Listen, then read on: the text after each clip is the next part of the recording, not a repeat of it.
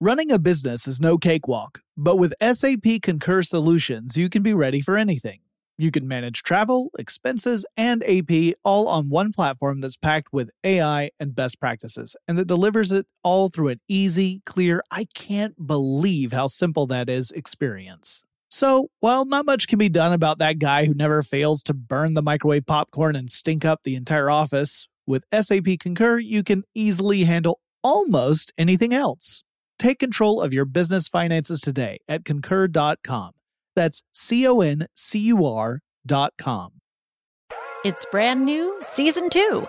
I'm Marissa Thalberg. And I'm Stephen Wolf Pereira, and we're excited to be back having bigger, bolder, and always real conversations. Straight from the C suite front lines of marketing, media, and more. We have great friends joining from people you may know, like Wilmer Valderrama and Bobby Berk. And people you'll want to know. So grab a coffee or, hey, even an Aperol Spritz and come join us on America's number one podcast network, iHeart. Listen to brand new on the iHeart Radio app, Apple Podcasts, or wherever you get your podcasts. Hi there, I'm Bob Pittman, Chairman and CEO of iHeartMedia. I'm excited to announce a new season of my podcast, Math and Magic Stories from the Frontiers of Marketing. Our guests this season show us big risk can yield big rewards, like Rob Reilly, the creative head of one of the world's leading advertising firms. I try to create environments where anybody can say anything without any judgment. Listen to a brand new season of Math and Magic on our very own iHeartRadio app Apple Podcast, or wherever you get your podcast. Something that makes me crazy is when people say, well, I had this career before, but it was a waste. And that's where the perspective shift comes that it's not a waste, that everything you've done has built you to where you are now. This is She Pivots, the podcast where we explore the inspiring pivots women have made and dig deeper into the personal reasons behind them. Join me, Emily Tisch Sussman, every Wednesday on She Pivots. Listen to She Pivots on the iHeartRadio app, Apple Podcasts, or wherever you get your podcasts.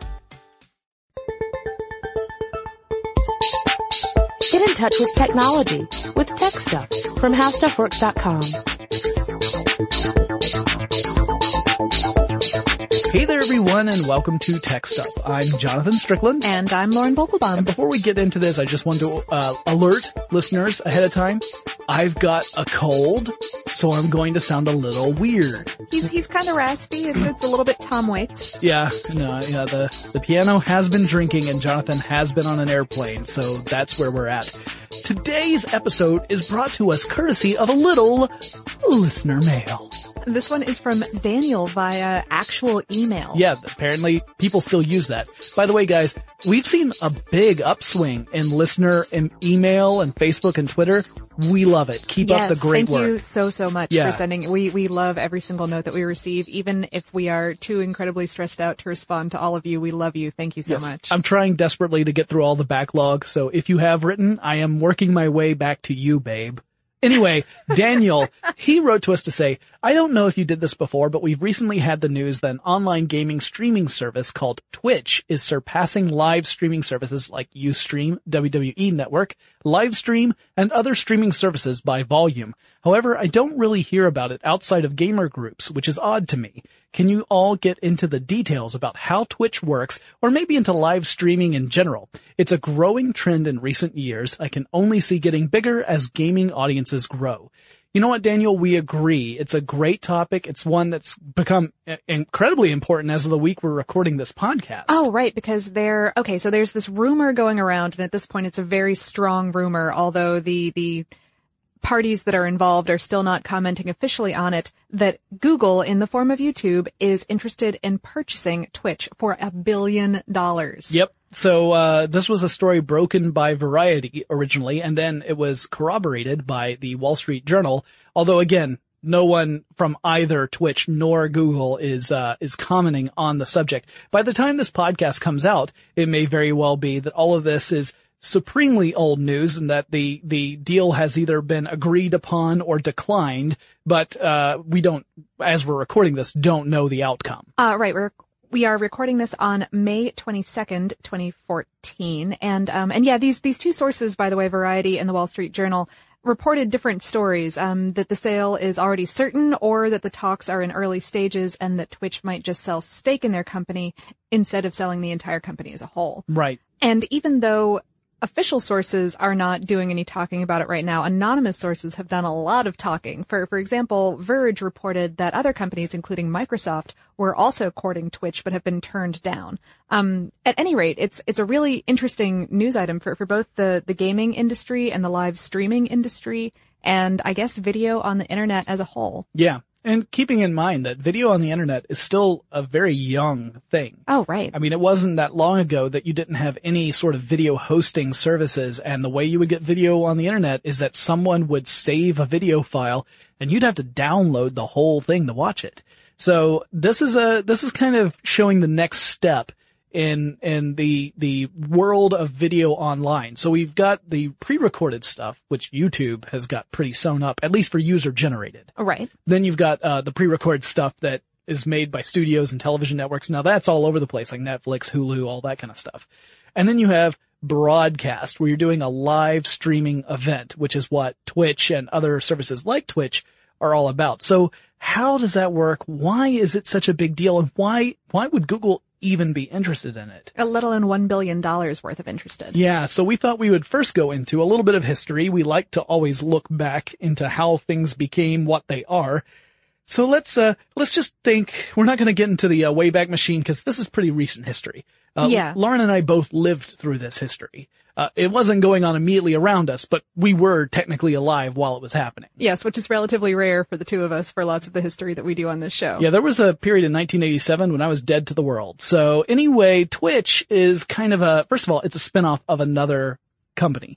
It's so in order to understand where Twitch came from, you have to go back a little further and look at the origin of this other company. Uh, Justin TV. Exactly, which was founded uh, by Justin Kan, Emmett Shear, Michael Seibel, and Kyle Vogt. And so here's the thing.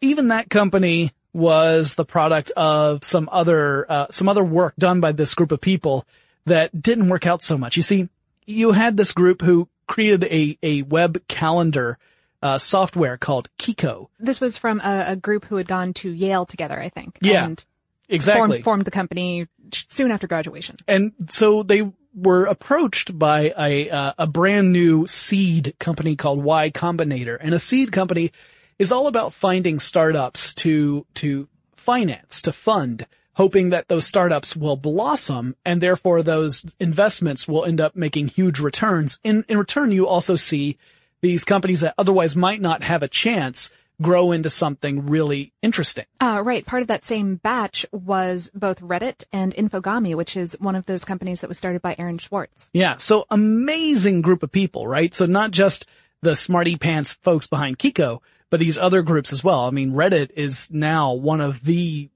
more popular sites on the internet. It has a flourishing community, although it's a community that has its own, uh, uh, issues and infighting. Well, yeah, I think the more popular Reddit gets, the more irritated the hardcore audience oh, gets. sure. Always. Yeah. But same thing happened to Digg. So, uh, it'll be interesting to see what happens with Reddit, but that's a totally different podcast. So here's the thing about Kiko. Um, it was, according to Justin Kan himself, not that great of a product. And the reason he gave behind that was that he and his fellow programmers didn't really need a calendar. He said, I was going to college. I had two classes. I had classes on, on two days of the week. And otherwise I was sitting around programming. So what the heck do I need a schedule for? I, it does, it's not useful to me. So since I didn't need it, I wasn't using it. And since I don't use it, the, the products we were making weren't very compelling. sure. And then Google Calendar comes out and everyone's like, ooh. Well, yeah. So they decide what we're going to do is we're going to sell this company for as much as we can so that we can pay back our investors and then concentrate on something else. So of course they sold their company the way any sane person would. They listed it on eBay. And it sold on eBay for some $258,000 to a Canadian company called Cows. Yeah. Two cows. Two cows? Yep. Yep. They have two cows, twice as many cows as someone who has one cow.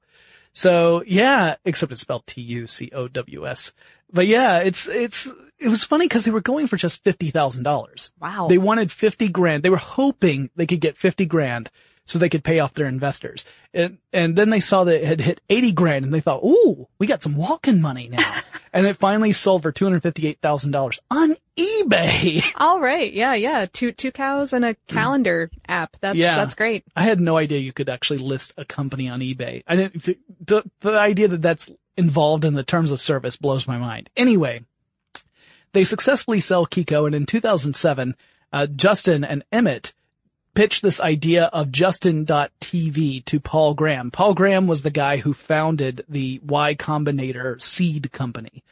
And the premise originally was not for some sort of live broadcast, uh, uh, service for the general public. Uh, right. It was sort of a curiosity. The idea was to just put a webcam, um, basically on, on Kan's head Yeah.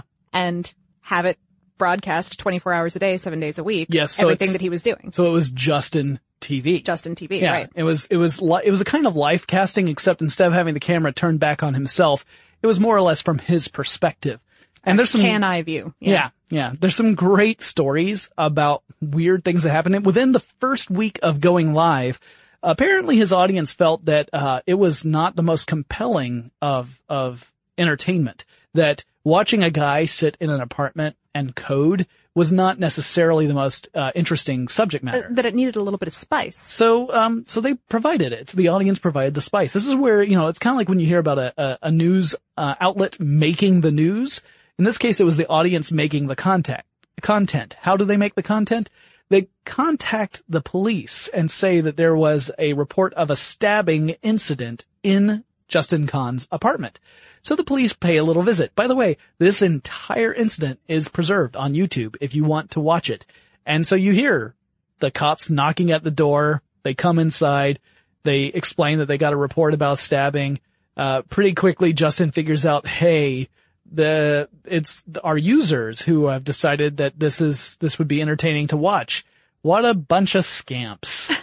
Um, there were other incidents that were similar where they would call in fake fires and there were like six or seven fire trucks lined outside of Justin's Yeah. apartment. Le- legally culpable scamps. That's, Yeah. uh, so eventually they decide, hey, you know, this, uh, this uh, idea isn't working because Justin's just not interesting enough to keep everyone's attention. Uh, there were other incidents as well. There are plenty of videos online that explain the hijinks these guys got up to. Uh-huh. But what happened was they decided this isn't sustainable. It's not entertaining. So what can we do? How can we modify what we've built into something that actually resonates with people? So they revisit the idea and they discussed different approaches and they came up with this idea of using the Justin TV as a platform for other people to broadcast things live over the internet. So this was the democratization of live broadcast. YouTube had created the democratization of, of, uh, sharing video upload, right, sure. but but you didn't you couldn't do live events on YouTube at the time. Uh, so what would what where would you go if you wanted to have like a live call in show, for example, uh, and you were using maybe Skype for people to call in so that you could answer questions live on the air? You didn't really have that option because people couldn't hear you and then respond to you in real time. Twitch or not Twitch, but Justin TV was a chance of doing that.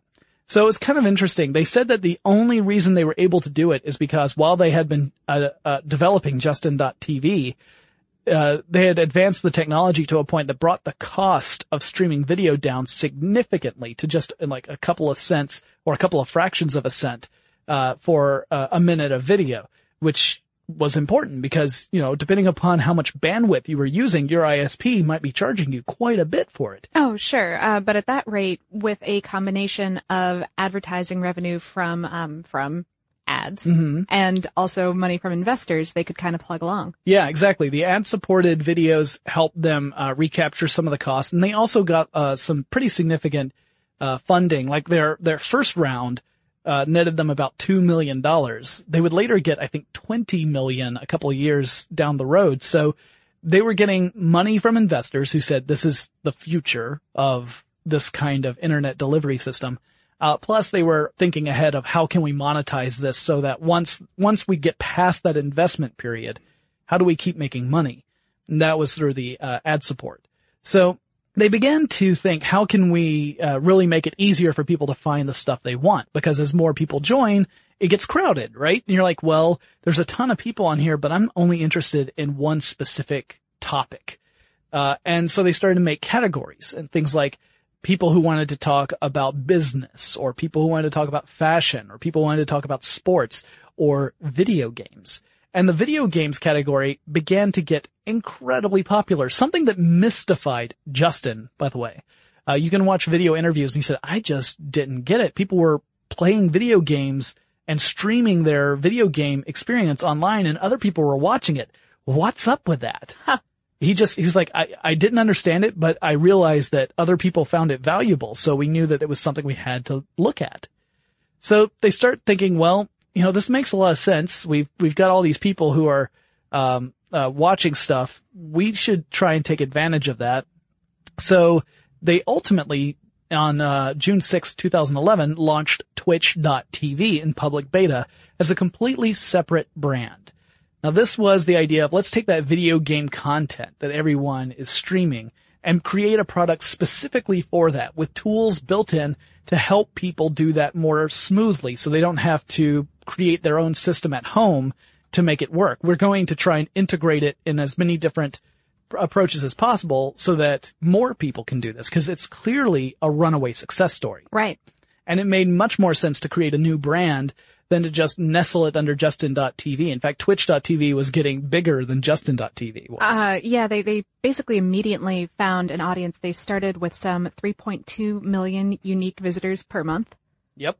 Yeah, they, uh, they've increased that a little bit. Uh, yes, about a year later, they would hit 20 million unique visitors per month. Yeah. And I think they're at 45 million currently. Right. So it is essentially doubled like year over year, uh, more than doubled on that first one. So it was pretty impressive. And, you know, keep in mind that back in June 2011, it was just in beta. It wasn't even the full release yet. So they started having lots of, like, there's certain games that, that definitely drove participation. StarCraft 2 being a big one. Anything that you can get uh, big tournaments going for. Exactly. So, and, and, you know, there are places like in uh, South Korea where StarCraft tournaments are like the Super Bowl is here in the United States. Sure. So you get these enormous crowds, live audiences watching these. Well, in the, in, here in the U.S., it just, it never really caught on that way, mostly because production costs for something like that, if you wanted to televise it, were so high that you would have trouble getting the audience large enough to justify that expense. But the overhead for Twitch is way lower. I mm-hmm. mean, you don't have as many employees for one thing. Oh, sure. The infrastructure is once you've made the investment, much less expensive than television. So it was sort of the perfect platform for that and it really took off. Uh, it also allows the audience to talk to each other during the event in a way that, that normal broadcast television obviously doesn't allow unless you invite a lot of your friends over. Right. Or you have some app where you can watch the show and talk with other fans. But we've seen this over and over that television makes it, it it's really hard to get something like that to work from a television platform and port it over into an online interactive platform. Right. Uh, usually you see people just use either Twitter or Facebook for that kind of thing, right? And back in 2011, that wasn't so much the case quite yet. No, no, you know, so this, in this case, you have a platform that by its very nature allows for that kind of thing. However, as of 2011, it still was not profitable and would not become. Pro- I, I think it technically has never been profitable for a full year. I they are estimating that as of 2014 it will be, Right. but Well, yeah, we'll we'll see. you have to get that great balance of ad dollars and user base Mm-hmm. in order to make it profitable. And, and of course, the, the bigger it gets, the more of an investment you have to make in the company to In the support it. infrastructure, right? Of Yeah. course. Um, as of 2013, a few things that helped out greatly with that. Yeah. Yeah. Uh, for one thing, you've got the fact that both Sony and Microsoft gave Twitch a big thumbs up. Uh, right. They announced partnerships that would allow a, a native app on both of those gaming platforms to integrate Twitch TV. Right. So, uh, with the case of, of PlayStation 4, there's a button on the controller where you can start sharing what you're playing. It's a little more complex with Xbox One, uh, and in both cases, it was a feature that was not immediately implemented as soon as the consoles came out, but was, uh, implemented a little bit later on in the life cycle of those consoles. I say life cycle. I mean, these things haven't even been out a full year yet.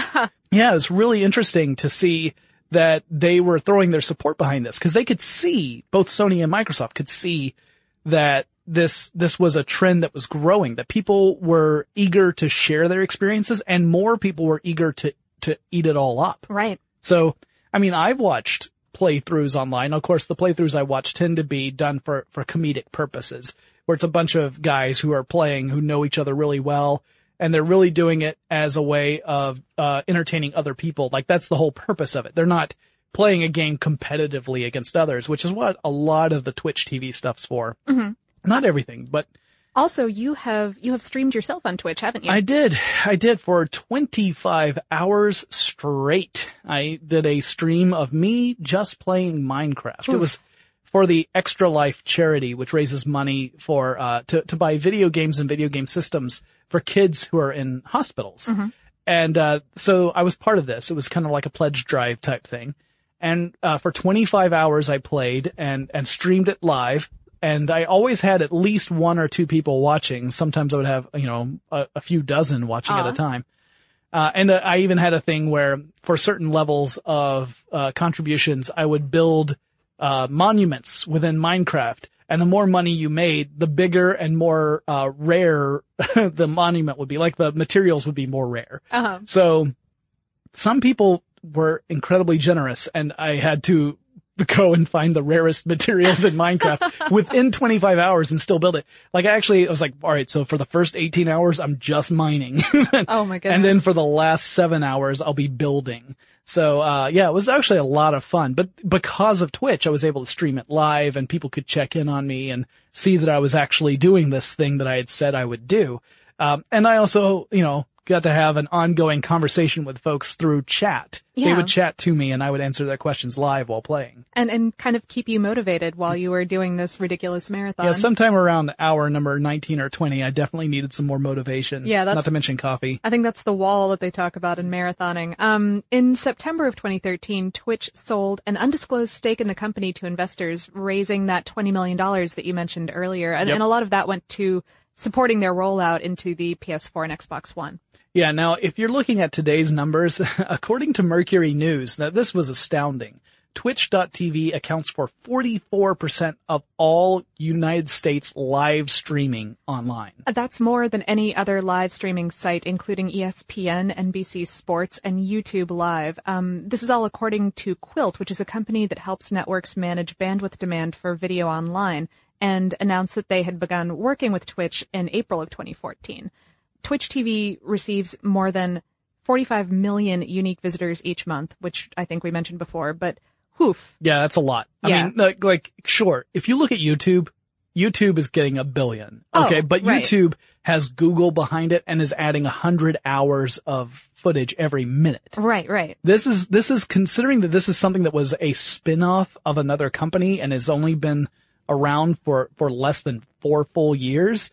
It's phenomenal. Yeah, and its users spend an average of 106 minutes per day watching streams. That- an average. That is also insane. That's, so, not to spoil it, but that's going to come into play when we have our conversation of why the heck would Google want to spend a billion dollars on this? Yes, to put all of this in perspective a little bit, in February of 2014, a company called Deepfield, which does internet data analysis for media companies like the Wall Street Journal, ran some numbers and reported that Twitch accounts for 1.8% of United States peak internet traffic, which places it fourth overall after Netflix, which stands at 32%, Google 22%, and Apple 4.3% that also puts it ahead of companies like Hulu, Facebook, and Valve, all of which come in a couple tenths of a percentage point lower. That's pretty amazing. I mean, now granted, these are all different things, right? Because with Google, it, the, the fact that 22% is Google is pretty impressive considering that that's, That it's text based. yeah, yeah, it's not just, uh, uh, I mean, I guess Google that probably also includes YouTube. So that's probably some video in there too. But yeah, it's still impressive. The fact that, um, Valve is so far back is also impressive because you're talking about like not just, uh, online gaming, but that's a gaming delivery service. You know, if people are Yeah. buying games on Steam. But, um, yeah, still pretty impressive. Well, we're going to next tackle exactly how this whole system works. But before we do that, let's take a quick break to thank our sponsor. Running a business is no cakewalk. There is a ton to keep track of. Employees to keep happy, spending to control, travel to plan, and on top of it all, nobody knows exactly what the future holds. Your finance team always has to be ready to change. But with SAP Concur Solutions, you can be ready for anything. You can manage travel, expenses, and AP all on one platform that's packed with AI and best practices, and that delivers it all through an easy, clear, I can't believe how simple that is experience. And you can finally say goodbye to the costly mistakes and risks that come from manual work and spreadsheets. So, while not much can be done about that guy who never fails to burn the microwave popcorn and stink up the entire office, with SAP Concur, you can easily handle almost anything else. Take control of your business finances today at concur.com. That's C O N C U R.com. As important as choosing the right destination when traveling is choosing the right travel partner. Gene! Eugene Fodor! Gene, was booted! Much of the joy you will find on the road comes from the person you share it with. So you write the books, Gene, and Vlastar on the business. I understand now. It is a wise man who marries a wiser woman. But be careful and choose your travel partner well, because the worst trips result when two partners have two different agendas. Get down! I'm not stupid, Gene. Something is going on, and it's high time you tell me the truth. Freeze, Americano! Gene, run!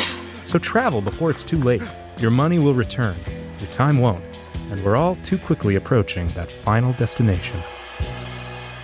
Listen to Fodor's Guide to Espionage on the iHeartRadio app, Apple Podcasts, or wherever you get your podcasts. But We Loved is a podcast about queer history. I'm Jordan Gonsalves, your host. Growing up, I thought being gay was the worst thing I could ever be. The gay history I learned was tragic. Jerry had died of AIDS, and it's like, what is happening? It was survival. That's why it's called survival sex. But as I interviewed queer elders, I realized there was another history that I had never been taught a history of courage and perseverance. I wanted to take control of my story and not be ashamed of it. And it was a history full of love. The joy we found in saying husband again and again and again was incredible. And while learning this new queer history from my elders, I realized they had so much wisdom to pass down.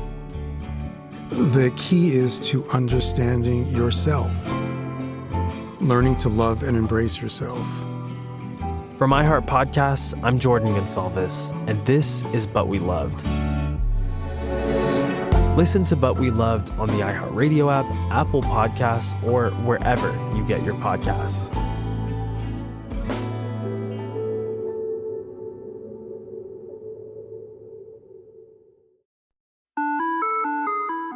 Hi there, I'm Bob Pittman, Chairman and CEO of iHeartMedia. I'm excited to announce a new season of my podcast, Math and Magic Stories from the Frontiers of Marketing.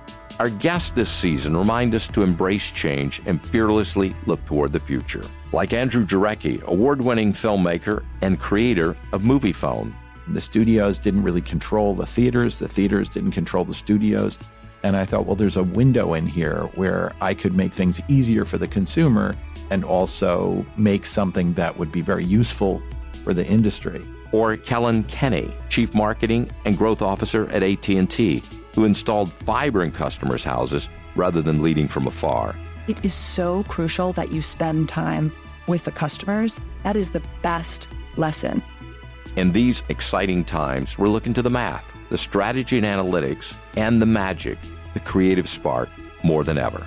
Listen to a brand new season of Math and Magic on our very own iHeartRadio app, Apple Podcast, or wherever you get your podcast. All right, so we're back. Let's talk about how this company actually delivers live streaming. That was Daniel's question. How does it work?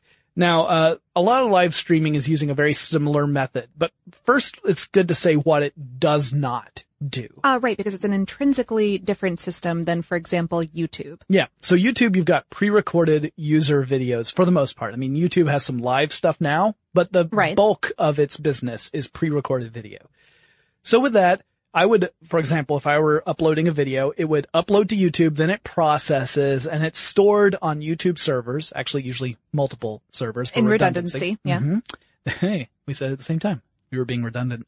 So, uh, we were trying to serve it up from a disk. You know, that's what YouTube actually pulls the, the video from some saved part on some server or servers and serves it up to you when you say, I want to watch this video.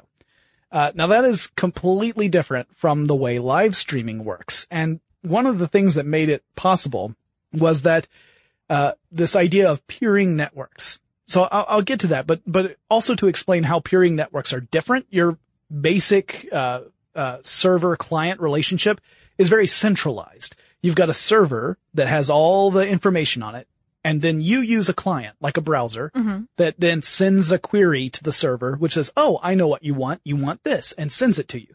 Centralized, right? Right, and that means that if too many people are trying to access that server at the same time, you're going to run into a little bit of lag. Exactly. whi- which comes down onto your end because the server is going to say, "Oh, hey, wait a minute, I'm doing this other thing and this Yep. other thing," Yep. and it, and it results in in basically a load bar. Exactly. Yeah. On It's your end. Same sort of thing. Like if, if Lauren had, uh, uh, you know, she has, she has cookies at her desk and the entire office comes to her at the same time to get a cookie each. Uh, it's going to take a while because, uh, you know, it may be that she has a variety of cookies and we each want a different type of cookie. So Lauren, being Lauren, wants to be fair to everybody and tries to make sure that this happens. But Lauren, also being Lauren, gets overwhelmed with the fact that a whole bunch of cookie hungry maniacs are approaching her and wigs out. I mean, it just happens. So that would be an issue of client server. So how can you get around that? Well, if Lauren was able to clone herself and every single version of Lauren had a box of cookies and all of the box of cookies had identical types of cookies in them, like the whole variety, we could all go to different Laurens to get our cookies. The interesting thing is that, you know, they, they'd all have exactly the cookie we would want.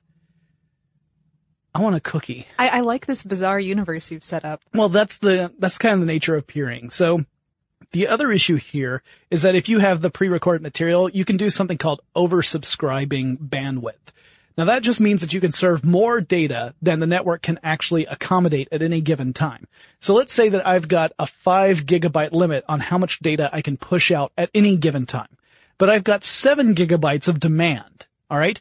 The way that oversubscription works is that I send out messages that tell all the different clients that are trying to access my stuff. Hey, I'm getting to you. Here's some of the information. More of it's coming right now, but, uh, just, uh, just, you know what? Do a little song and dance for the user. That's when you get the little buffer thing, right? Mhm. So with YouTube, if a video is buffering, mainly that just means that the service has a lot of traffic and it's trying to serve all of that traffic at the same time.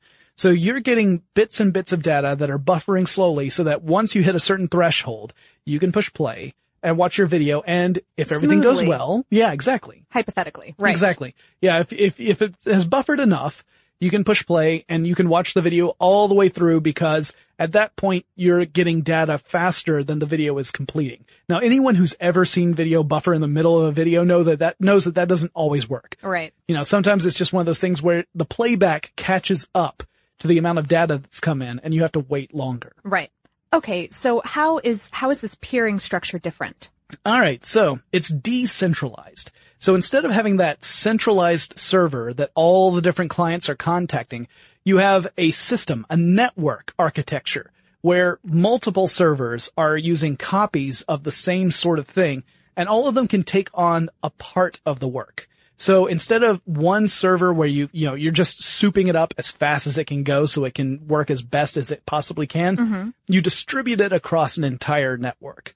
Uh, Google actually does this for their search. So for a Google search query, they have an entire network of servers that work together. That's why if you ever do that Google search and you look and it says it took 0.0000083 seconds to, to, to answer this query, that's why, because they've got this distributed network. So just think of it as a group of people all taking some of the load so that no one server is overworked. Uh, now these servers can be located in different data centers, which could be all the way across the world. Mhm. They don't have to be co-located with anything or next to each other. And, um, because of this, you've got these individual nodes, which have this, uh, peering architecture that they're, they're the peers. So the, each individual server is a peer in this peering architecture. And they act as both suppliers and consumers of resources. So each peer makes part of its computer resources available to the other peers. This is that sharing, that distribution of the load of any given computer request. So this way you can get a bunch of, you know, average servers together and network them together and get a better performance than if you just invest in that one super fast server. Right. It also makes it cheaper because you can just get off the shelf parts to build your servers instead of buying, you know, the next and ultra fast. yeah. Exactly. So it, and again, this is also what allows you to be, have a lot of redundancy, uh, cause you can, you can get a bunch of, uh, of inexpensive parts as opposed to, well, we blew all our money on this one really fast machine that can't live up to our expectations. So what happens? I mean, because I'm sh- I'm sure that with the number of people who are using this service, w- what happens if demand exceeds even this capacity? Okay. So if there were no overflow method, you would all get a buffering message at the same time because all of these servers are working together. It's this whole, it's like, it's an all or nothing kind of situation. Uh-huh. Now, uh, the, the peak use of Twitch was something like 10 times the amount of the average use, which meant that they had to build a network that could uh, withstand 10 times the normal use at least. And in fact, you want to have more than that to have a comfortable buffer. Sure. But even if it goes beyond that, this is something they learned from their Justin TV days.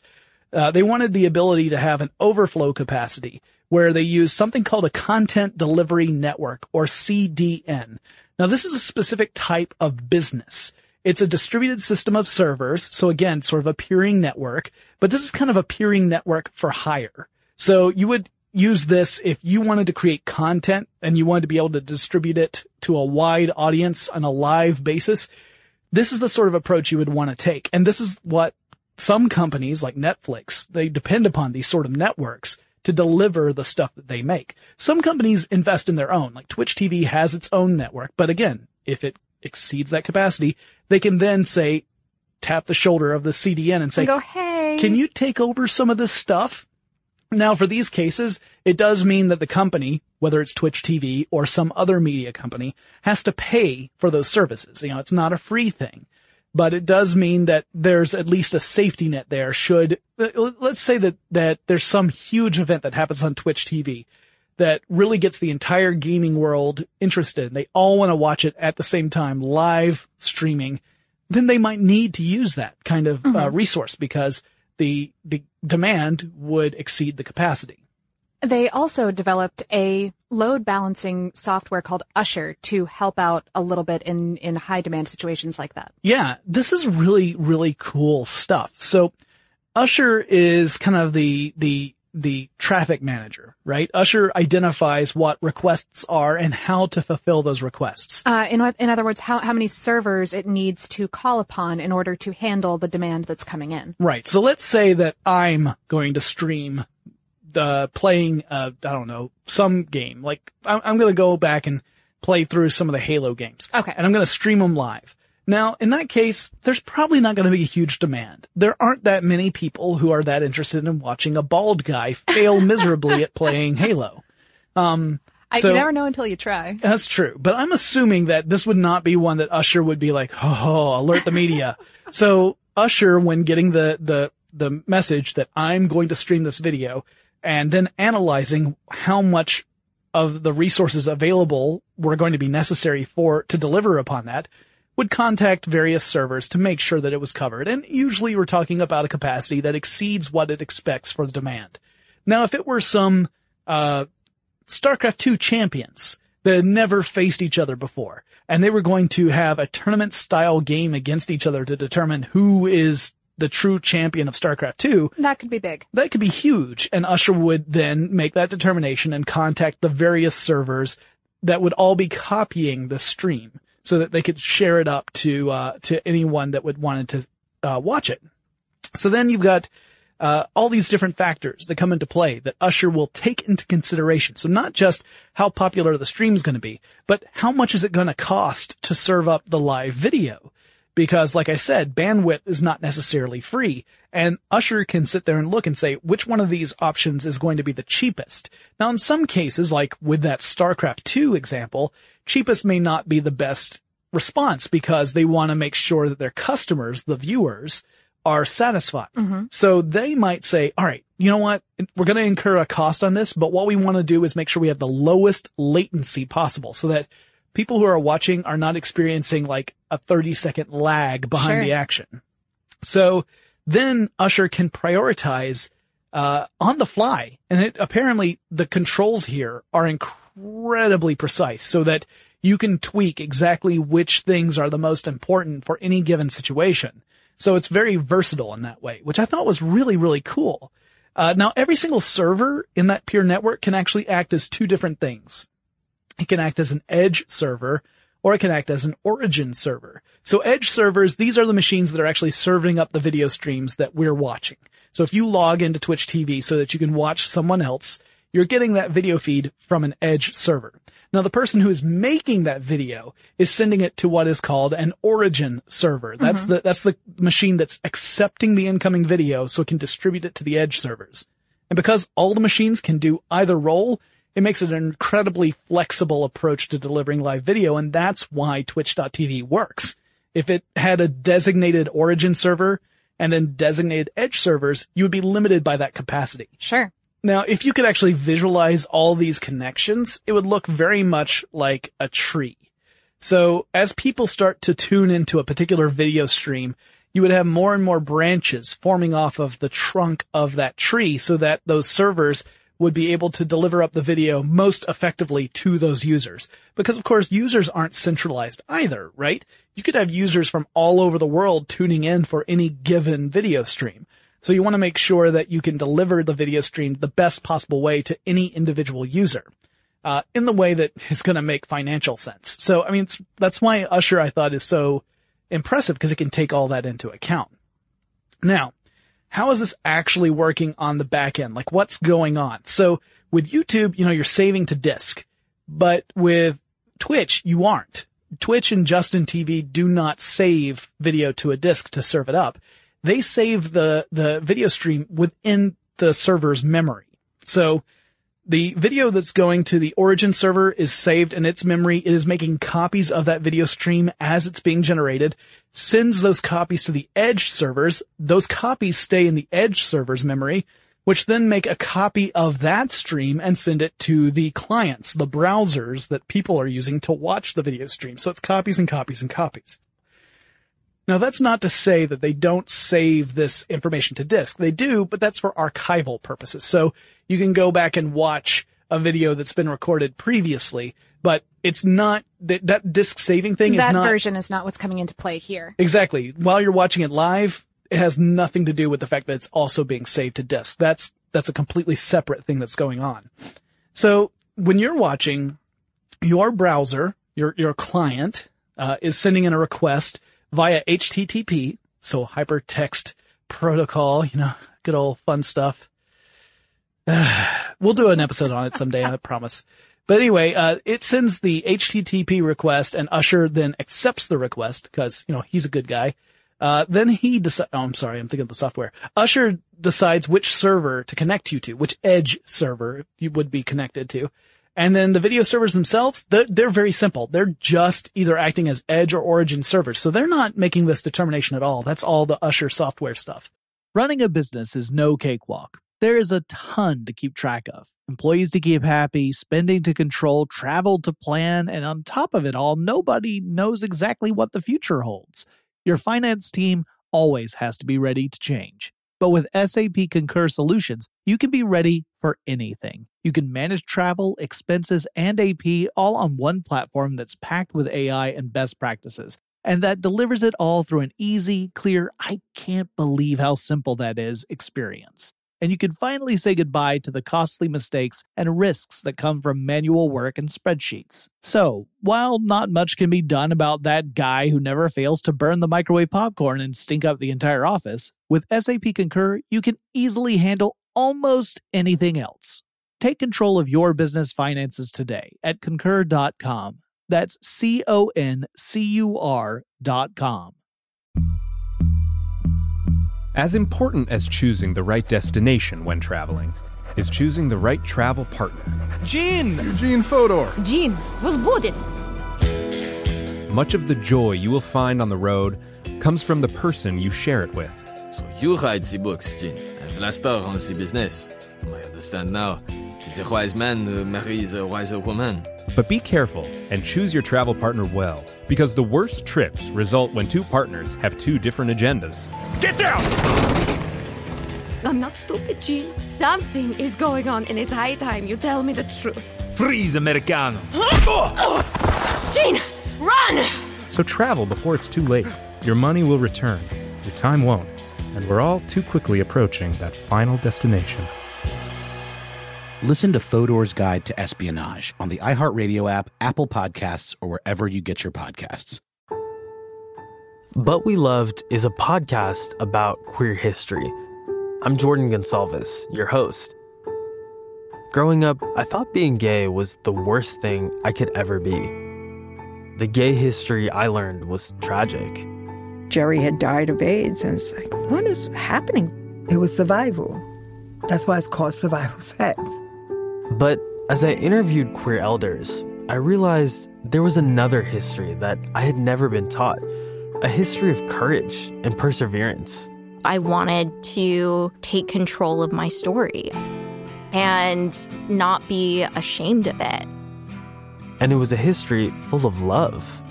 The joy we found in saying husband again and again and again was incredible. And while learning this new queer history from my elders, I realized they had so much wisdom to pass down. The key is to understanding yourself, learning to love and embrace yourself. For iHeart Podcasts, I'm Jordan Gonsalves, and this is But We Loved. Listen to But We Loved on the iHeartRadio app, Apple Podcasts, or wherever you get your podcasts.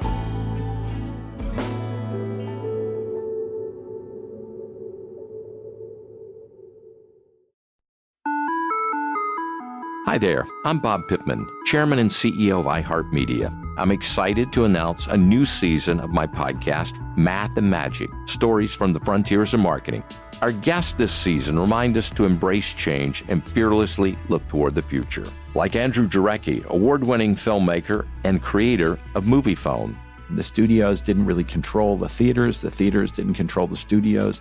And I thought, well, there's a window in here where I could make things easier for the consumer and also make something that would be very useful for the industry. Or Kellyn Kenny, Chief Marketing and Growth Officer at AT&T, who installed fiber in customers' houses rather than leading from afar. It is so crucial that you spend time with the customers. That is the best lesson. In these exciting times, we're looking to the math, the strategy and analytics, and the magic, the creative spark, more than ever. Listen to a brand new season of Math and Magic on our very own iHeartRadio app, Apple Podcast, or wherever you get your podcast. So, in multiple data centers, uh, the data centers are actually located in proximity to major peering exchanges on the internet. Now, a peering exchange is not the same thing as peer-to-peer networks. Now, it's two different concepts. A peering exchange is a point on the internet where two major networks end up connecting to each other. So remember, the internet is a network of networks, right? So when you've got two big networks, like two big internet service providers, for example, that have a connection point, the purpose for that is to allow stuff that came from one network to cross over and enter another network. And these peering exchanges, they're agreements essentially that say, hey, as long as you let the stuff that comes from my, my network travel across your network, I'll let the stuff that comes from your network travel across my network and we're all even Steven. Mm-hmm. Now, this is one of the points that net neutrality really makes important. They say this relationship is why we don't have to worry about any particular part of the network holding the rest of the internet hostage by saying, if you want your traffic to travel on my network, you're going to have to pay me X amount of money per X amount of data. Right.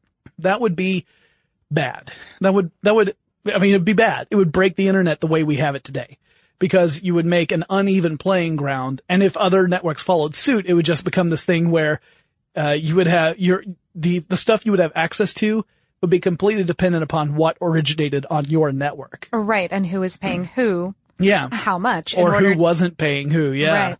Yeah. So that's, anyway, uh, again, tangential, but the reason why the peering exchanges are important is that by putting your data centers close to peering exchanges, you have a much closer connection to individual networks because this is kind of like the crossroads. If you're able to plant yourself near the crossroads, you can connect to all those different roads that split off from it very easily.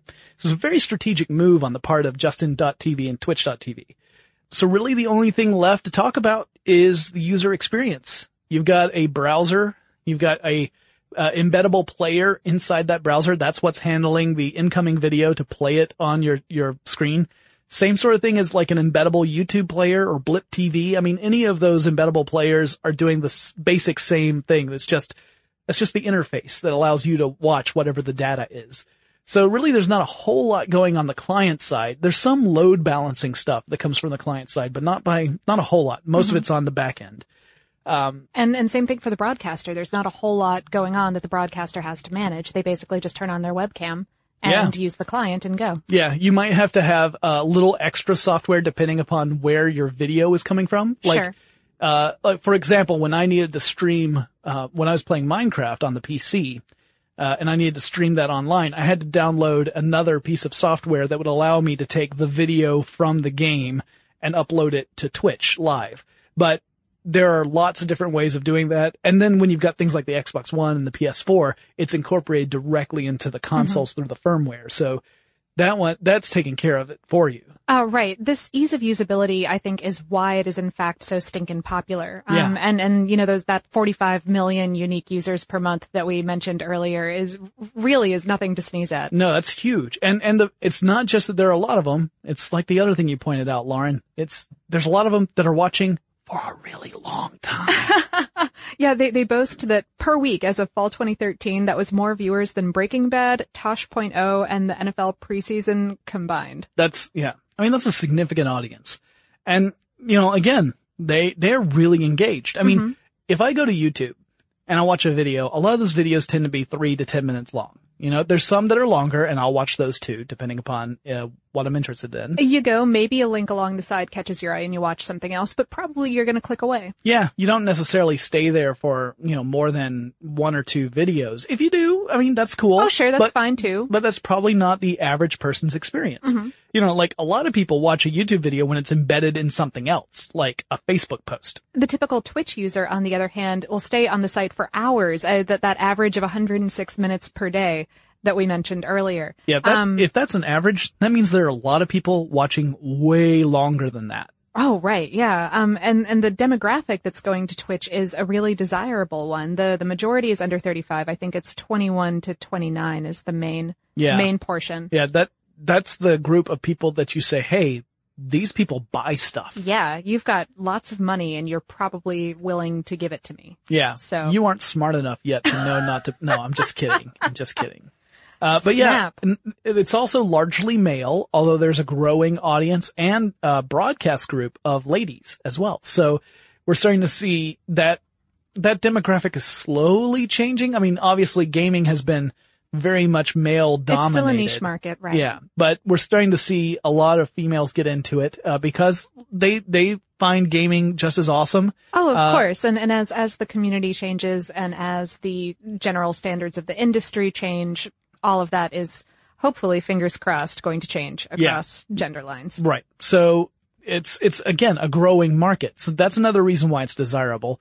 But I mean, that kind of engagement where you're going to stay focused on something for on average 106 minutes, that is why Google is so interested in in twitch.tv. Not only is it live, not only have they done live streaming and they've done it well, they keep people there. Yeah, yeah. As of now, YouTube has really only been toying with live streaming. It, it, just opened their YouTube live services up to the general population in December of 2013, and they haven't really done.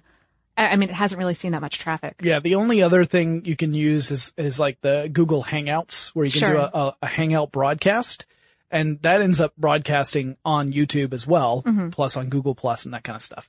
Um, and I've used that a couple of times when I've been a guest on other shows. Really, I wasn't the one using it.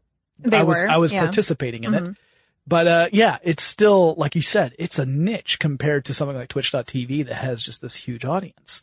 So what would it mean if Google and Twitch joined forces to rule the galaxy? Well, first of all, they might not be able to on a federal level. I, the, the the feds might try to block this deal based on anti-competition Mm. laws. Yeah, by saying, "Hey Google, you've already got YouTube. You've got you've got user-generated video sewn up pretty much." Yeah, you're the biggest content player and you're trying to merge with the biggest content streamer and that's really not okay. hmm So that's a possibility. So that's a possibility, but if it goes through, it would mean um, access to Twitch users to Google's incredible infrastructure. Mhm. Um, therefore, improving the video quality and uh, and lag times that users are currently experiencing. Which I mean, Twitch has said themselves that they were not prepared for the kind of growth that they have seen, and that it's a fabulous problem to have.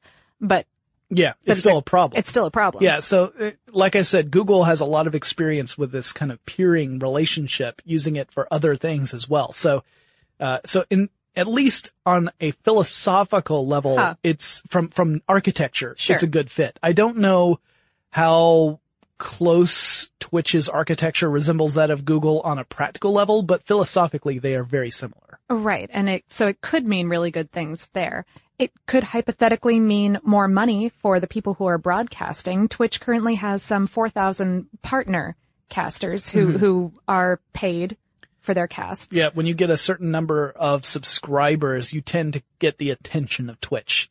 So let's say that you suddenly hit 70,000 subscribers. Twitch is going to say, hey, we should work together. Yeah, this Yeah. could be beneficial for everyone. Yep. Um, but Google could possibly do even more for these content creators. And, and if nothing else, integrate more seamlessly with search and with YouTube, increasing both ad revenue and um, audience participation. Cool. Um, alternately, it could mean changes to the contracts of these professional live streamers, especially considering YouTube's pretty strict policies about copyrighted material and on um, region locking content. Yeah, yeah. I mean, a, a thing that a lot of streamers do is they'll they'll have live music. Well, not live music. I don't think that they have a band in their living room. Right, but they might they'll, have something playing in the background Right. while they are playing a game. Mhm, And So- YouTube is not excited about that sort of thing. Well, more importantly, the music industry is not not excited about that. They don't necessarily want their music associated with.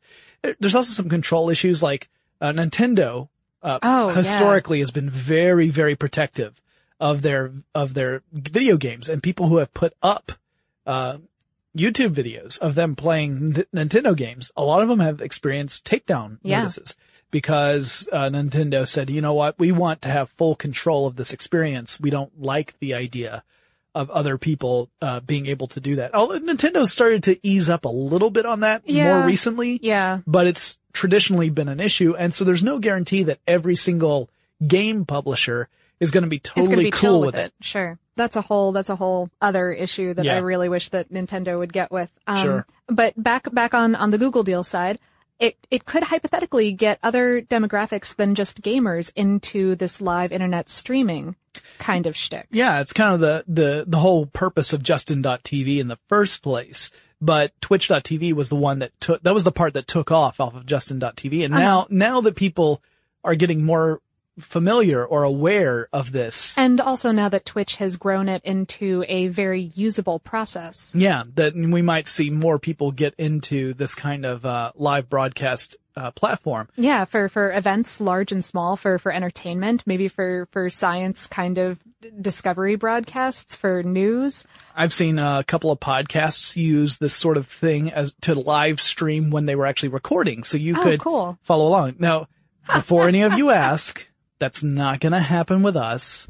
I think in this in this recording alone, we've stopped to cough about 19 times. I in fact had to stop to cough before I Yeah. recorded this line. She actually started the line, stopped, coughed, came So, back and did it. Yeah, no. no one no one wants that. we- That's we- not sexy. We both have congestion issues. So yeah, yeah, if you guys were watching live right now, it would be cough, cough, cough, cough, cough, three paragraphs worth of information. Cough, cough, cough. Yeah, that, that how it works section took us forever because of me.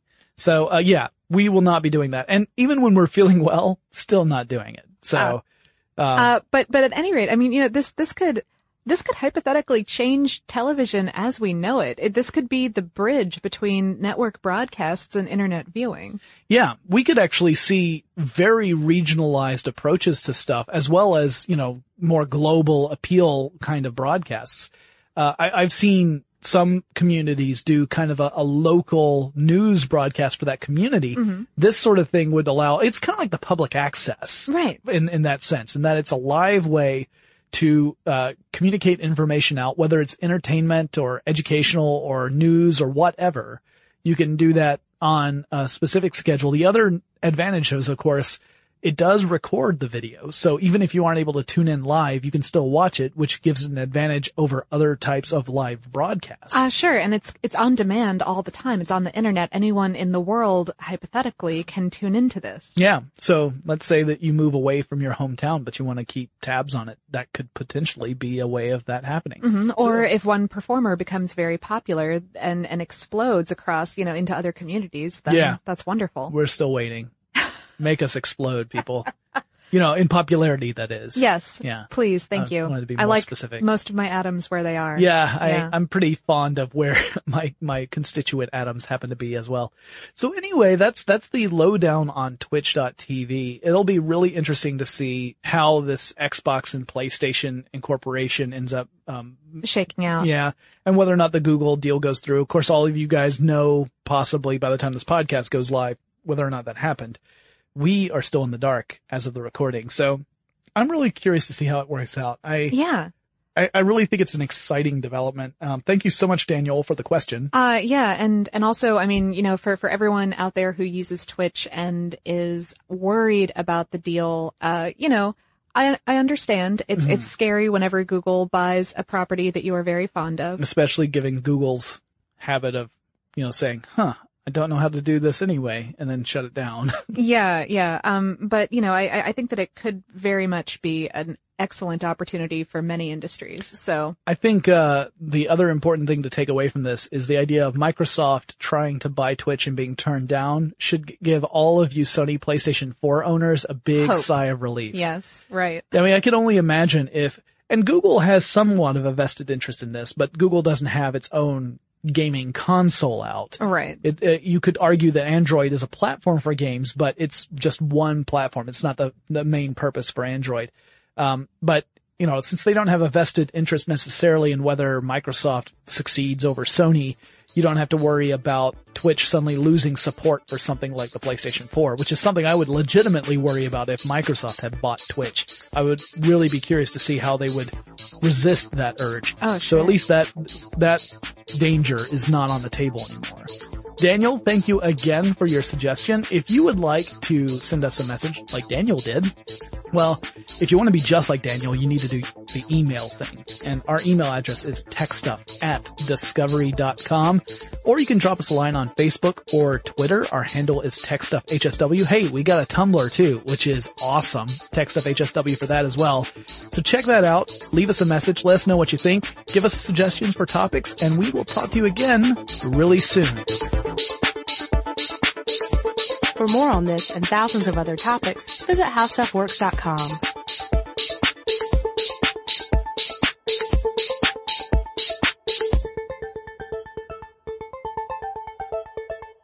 Running a business is no cakewalk, but with SAP Concur Solutions, you can be ready for anything. You can manage travel, expenses, and AP all on one platform that's packed with AI and best practices, and that delivers it all through an easy, clear, I can't believe how simple that is experience. So, while not much can be done about that guy who never fails to burn the microwave popcorn and stink up the entire office, with SAP Concur, you can easily handle almost anything else. Take control of your business finances today at concur.com. That's C O N C U R dot com. It's brand new, season two. I'm Marissa Thalberg. And I'm Stephen Wolf and we're excited to be back having bigger, bolder, and always real conversations. Straight from the C suite front lines of marketing, media, and more. We have great friends joining from people you may know, like Wilmer Valderrama and Bobby Berk. And people you'll want to know. So grab a coffee or, hey, even an Aperol Spritz and come join us on America's number one podcast network, iHeart. Listen to brand new on the iHeart Radio app, Apple Podcasts, or wherever you get your podcasts. Hi there, I'm Bob Pittman, Chairman and CEO of iHeartMedia. I'm excited to announce a new season of my podcast, Math and Magic Stories from the Frontiers of Marketing. Our guests this season show us big risk can yield big rewards. like Rob Reilly, the creative head of one of the world's leading advertising firms. I try to create environments where anybody can say anything without any judgment. Listen to a brand new season of Math and Magic on our very own iHeartRadio app, Apple Podcast, or wherever you get your podcast. Something that makes me crazy is when people say, well, I had this career before, but it was a waste. And that's where the perspective shift comes that it's not a waste, that everything you've done has built you to where you are now. This is She Pivots, the podcast where we explore the inspiring pivots women have made and dig deeper into the personal reasons behind them. Join me, Emily Tisch Sussman, every Wednesday on She Pivots. Listen to She Pivots on the iHeartRadio app, Apple Podcasts, or wherever you get your podcasts.